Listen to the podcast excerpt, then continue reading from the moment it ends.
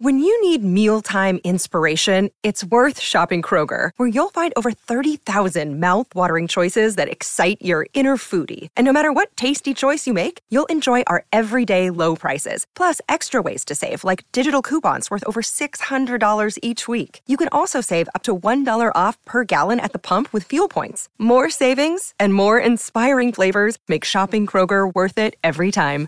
Kroger, fresh for everyone. Fuel restrictions apply. Another day is here, and you're ready for it. What to wear? Check. Breakfast, lunch, and dinner? Check. Planning for what's next and how to save for it? That's where Bank of America can help. For your financial to-dos, Bank of America has experts ready to help get you closer to your goals.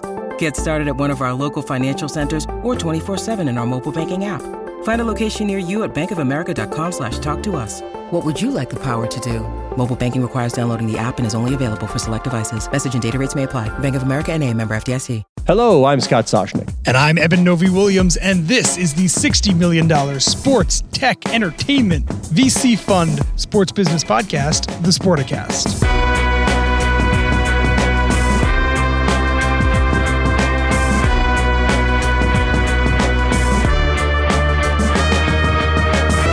Whoa, Eben, that's a mouthful. You took the circuitous route, but for what we're in store for, I guess it makes sense because we are chatting with Meredith McPherron.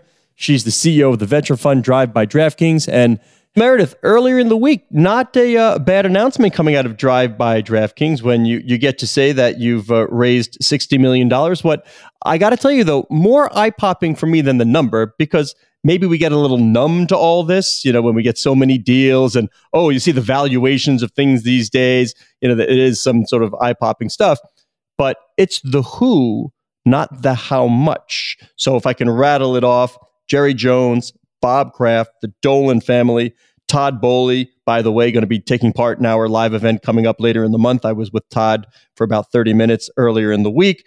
Our, our friends over at Arctos. Uh, that, that's a who's who in sports and entertainment. I'm guessing that's part of the plan, though. Yes. So, first of all, thank you for having me. It's great to be here. And absolutely, it is a privilege to be calling all of those people and more partners in our fund. And uh, I think that's part of the secret sauce and the special special position that we have uh, in sports tech venture investing we had Sam Kennedy, who's a, on your advisory board, I believe. He was on the podcast last week. We talked to him kind of at length about what it means to have LeBron James as an investor in Fenway Sports Group, in the in the Red Sox, in Liverpool. Give us a sense of outside of just the capital, obviously, what does it mean to have some of the most powerful owners, some of the most powerful companies in this business backing you guys and working with you guys as you look to to, to invest some money? Right. Well, first of all, each each one of those those people that you mentioned and and the groups behind them are are, are really special. I think this is um, a unique group because they're owners, they're innovators, they're entrepreneurs themselves. Many of them that have built really special franchises that understand the markets and the fan base and the player community that they connect with they um, are bold and competitive and decisive and all of those things. And so it's just like the people we invest in, the people who are invested in us, I think are similar to um, just in scaled versions of the entrepreneurs that we're going to invest in. And so they give us, um, I think, access and insight into the markets that we're invested in. They have a similar energy and spirit around what we're doing. So we're sort of mission aligned um, on so many levels. So uh, it's it's exciting. It's important, and I think that it's going to help both us and the companies that we invest in. Can you give me a little uh, uh, crash course on fundraising? Uh, we did a story not long ago with the boys from Arctos, you know, Doc O'Connor and Ian Charles, friends of the program. Like their their fund raised about three billion dollars, and it's not easy to go out there and get money these days. What is the process like for you? How do you hard target the who? Uh, I'm I'm assuming it's a strategic principle, and, and just the process. How do you go about asking folks for money, and what sorts of things do they want to know from you? Right, that's a great question. Uh, so, so first and foremost, I think you have to have a really clear vision of your own of what you want to do. What's your strategy? How you're different? how you're going to invest and in whom. Uh, and I think. May I interject? Uh, we're chatting with Meredith McPherron, by the, the fund CEO of Drive by DraftKings. Meredith, what, what is your strategy and how are you different? there we go. Let's start there. Let's get to it. okay. So, right, we are a multi stage venture firm in sports tech and entertainment. And that's all we do. We focused on, on that space. We define it in, in four buckets of sports and gaming, media and fan engagement, human performance, and then data analytics and monetization. And we invest in entrepreneurs that are driving the future of play and performance. So that's a pretty broad mandate with a, uh, a, very large market size, which I think everybody, I'm sure, listening to this podcast knows how quickly that space is growing and transforming. We have a unique position as what we've been talking about because we do have such a fantastic partnership group, a platform that is exciting not only with our founding partners, but also with this incredibly strategic LP base that we've announced today, but also with our All Star Network, which is an advisory group that has nine people on it that includes just incredibly elite athletes and leaders in tech media and gaming, all focused on the space, on uh, leaders in their craft, and want to invest and help us support the companies that are in the space together. So, yeah, that's what we do this is probably a question you get a lot because of the name. What's the relationship between Drive by DraftKings and DraftKings? Because it might not be what I think a lot of people uh, out there. I, I, know this is audio, included. but I have my finger, my hand in the air. I can answer this one if you want to. I mean, Meredith, you ought to take it, but you know, I, I, can do this. See one. how well you can do. Let's see. Well, oh, okay. Well, I mean, you're owned by DFKS, so you have to understand that's a joint venture owned in part by DraftKings and the CEO, of course, we all know Jason Robins. He's been on the program as well, the CFO, and the fund accomplice. So the name all is right. in there, but you're not really owned by or affiliated with DraftKings. Mm-hmm. Okay, that that was a pretty good start. But let me just make sure that she gave you a C. She gave you a C. I was expecting F, maybe, but that's okay. I'll take it. I think the easiest way to understand us is this: we are an independent venture capital firm and and DraftKings is um, a a very important anchor investor in our fund. They, along with three other venture funds, were founding partners as we established our entity. So yes, DraftKings and three venture firms, General Catalyst, Accomplice, and Boston Seed Capital, got us started. When we then launched a fund, they all became investors in our fund, and they're strategically important because we collaborate. You know, so much about it, about all of this is not just what the structure is, but what the soft tissue is. Do you build ideas together? Do you connect? Can you invest together?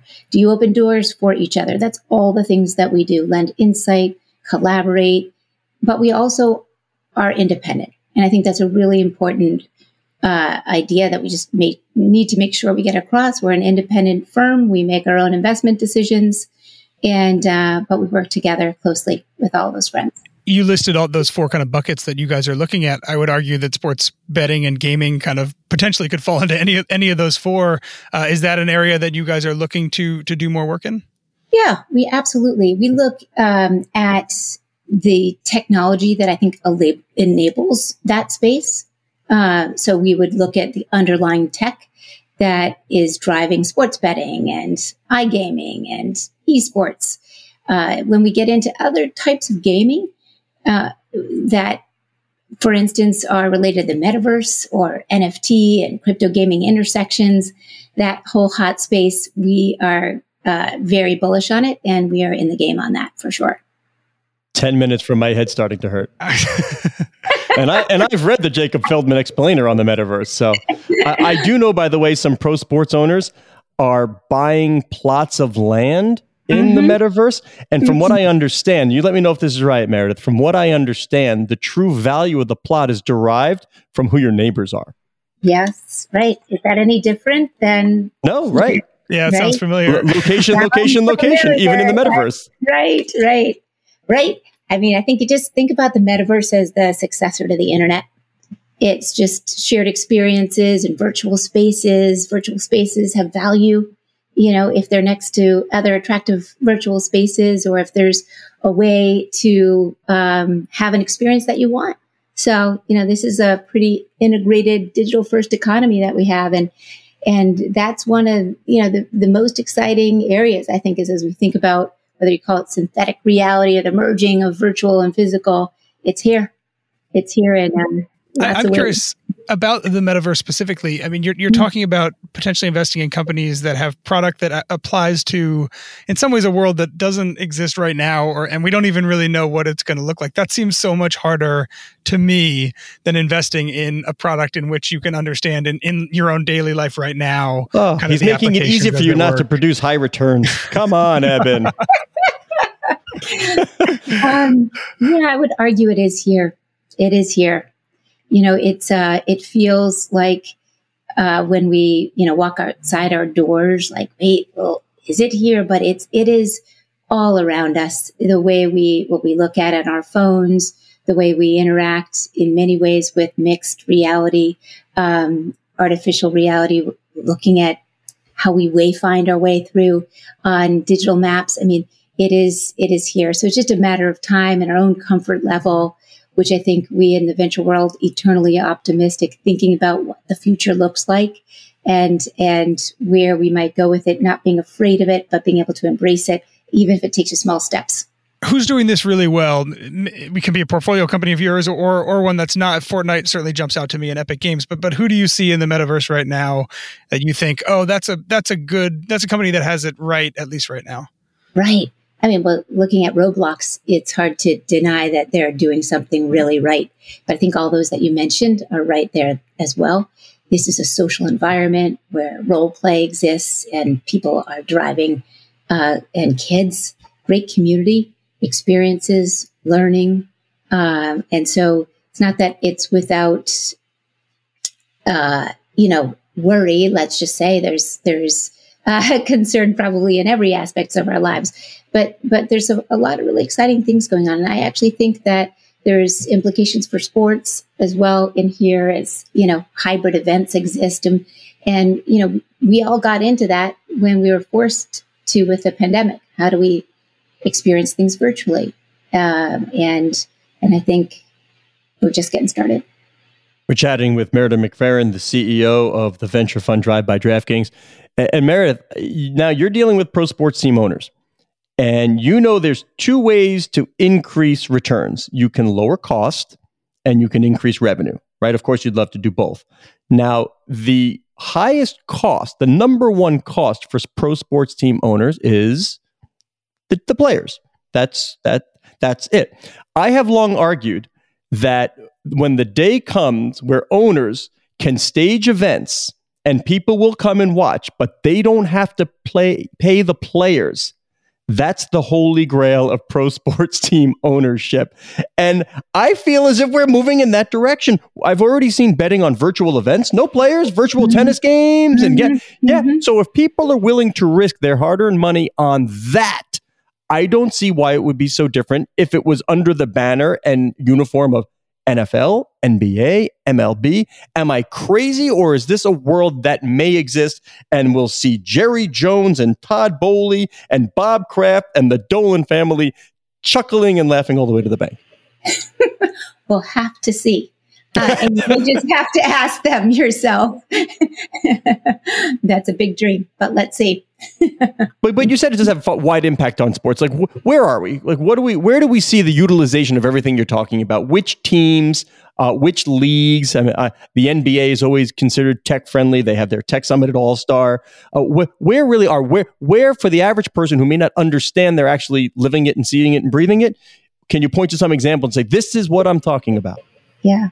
I mean, just just look at like what's going on with ticketing. I think you guys have covered that. I mean, it, it's really interesting, but like NFTs and tickets, um, where we're just tech is transforming the um, experience of even just entering and being a part of it. It's not just a ticket to get in for this one game. It might be a ticket to connect for you know as a uh, a fan engaged for a long time if that's an nft access to privileged experiences differentiated differentiated um, kinds of access that you can get the fact that you can, like you said, be able to participate remotely and feel like a part of the experience, even if you're actually not right there in the stadium and in the stand. So I think it's all changing. Um, there's, you know, when you look at not just sports, but live entertainment, how musicians and artists are moving into back to the metaverse to actually split their concert schedule, part live and part actually online. Right. My and, son blew my mind when he and all his pals were on playing uh, Fortnite, and there was a Marshmello concert. I had no idea what he was talking about, but my lord, I, I learned pretty quickly how many people tuned in. Oh, and they're throwing up emotes and they're engaged, and so it, excuse me, it's just um, it's wild. it's changing fast, but I think that um, there's room for both. Look at the you know the race back to live, and even with the young people. I think Sam talked about it. More young people at the baseball games going, you know, than he's ever seen before. More electricity, more excitement in the stadiums. There's room for both. There's no need to fear. I think we're just expanding our universe into men, more entertainment options, greater engagement. So, yes, I'm optimistic. It, it, was Eben. That wasn't the most robust declaration, but I believe Meredith just declared herself a listener of the Sporticast. Hello. She, I did. she listened to Sam. yeah, I got that. and we thank you. Meredith, I know you know some VC funds that they they vary in terms of how much the money they've raised they're going to put into new investments, how much they're going to save to kind of reinvest in the companies that they see. What is your you know some are 50-50, some you know weight it the other way. What's what's how are you divvying up the money you've just raised in terms of scatter plot and then holding back to see who's who's really delivering and, and you want to reinvest in? Right we, we do feel it's real important to support the companies that we invest in. So we do reserve uh, a, a, really good part of our fund to follow on for those that that need it, that are off off to the races, and that we can back through multiple stages of growth. How do you decide where to kind of how to make that? Is it, it how, yeah, what the ratio yeah. is when you decide to deploy that second round of capital into right. the follow-ons that are worth it?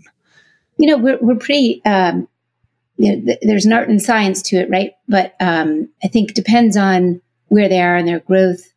Uh, if we are investing really early, where it's it's more around an insight and a team than necessarily uh, even a specific product yet, then those that that reinvestment will um, will follow that early journey into its experimentation stage. If we feel like there's progress being made, there's experiments being run, the founding team is executing, de risking as they go, but finding the product market pathway, uh, then it can be a little bit looser in the earliest stages. As it's later, as the later stages, um, you know, come come forth, then it's metrics based. There's KPIs that we understand from them that they're trying to hit, and uh, and then we look at are you hitting them, and if not, why, and what's what's the power of the the team with regard to execution and being able to, um, you know, deliver on a promise to their customers, to the market, and to the investors. So it sort of depends because we're multi-stage. We look at it differently depending on what stage of growth, but um, we have a pretty clear picture of our thesis, what we're investing in, who and why, and uh, and so, you know, that, that helps us quite a bit. I've heard a lot of investors say invest in the in the people and not the idea. But it sounds like at the beginning there you're saying that sometimes you guys are deploying capital with people that maybe don't even have a full rounded idea or product yet.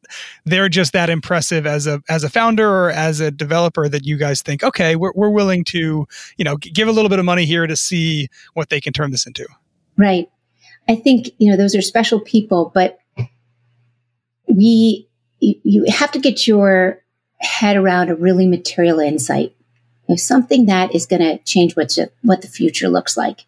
And if you connect with an entrepreneur that has a vision of the future that we think is truly differential, oftentimes an intersection between lots of different trends and things that are happening that make sense. That's a, a movement, a vision for how either consumers can behave differently or industry can change, then absolutely yes, we'll get behind that. And we don't expect right away for that to be a, an idea fully or a product fully materialized. Those are special.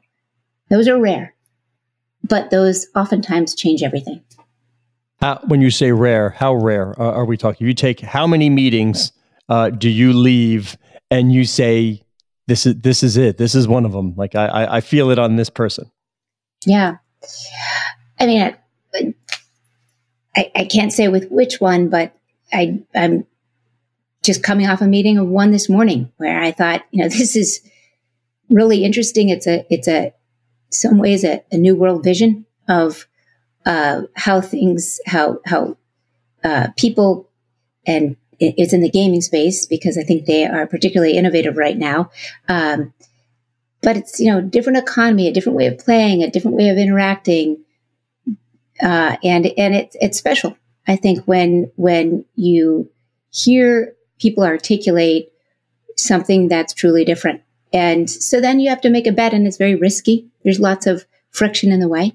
Uh, and that's when, you know, even as you're saying, you have to be prepared to join, you know, the movement underway with them. And it's a journey. Being an entrepreneur is not easy. And we get that 100%. Yeah, tell, tell me about it. And, and yeah. by the way, Eben, the, Eben doesn't have this concern, but like I, I actually, I, I get a little facial tick when you describe that because if you go all the way down the funnel, I mean, all the way down the funnel, there resides a 12 year old in my house that will make you rich by saying, Dad, and my credit card is on that darn Xbox. And, you know, I, I know how this is going to play out.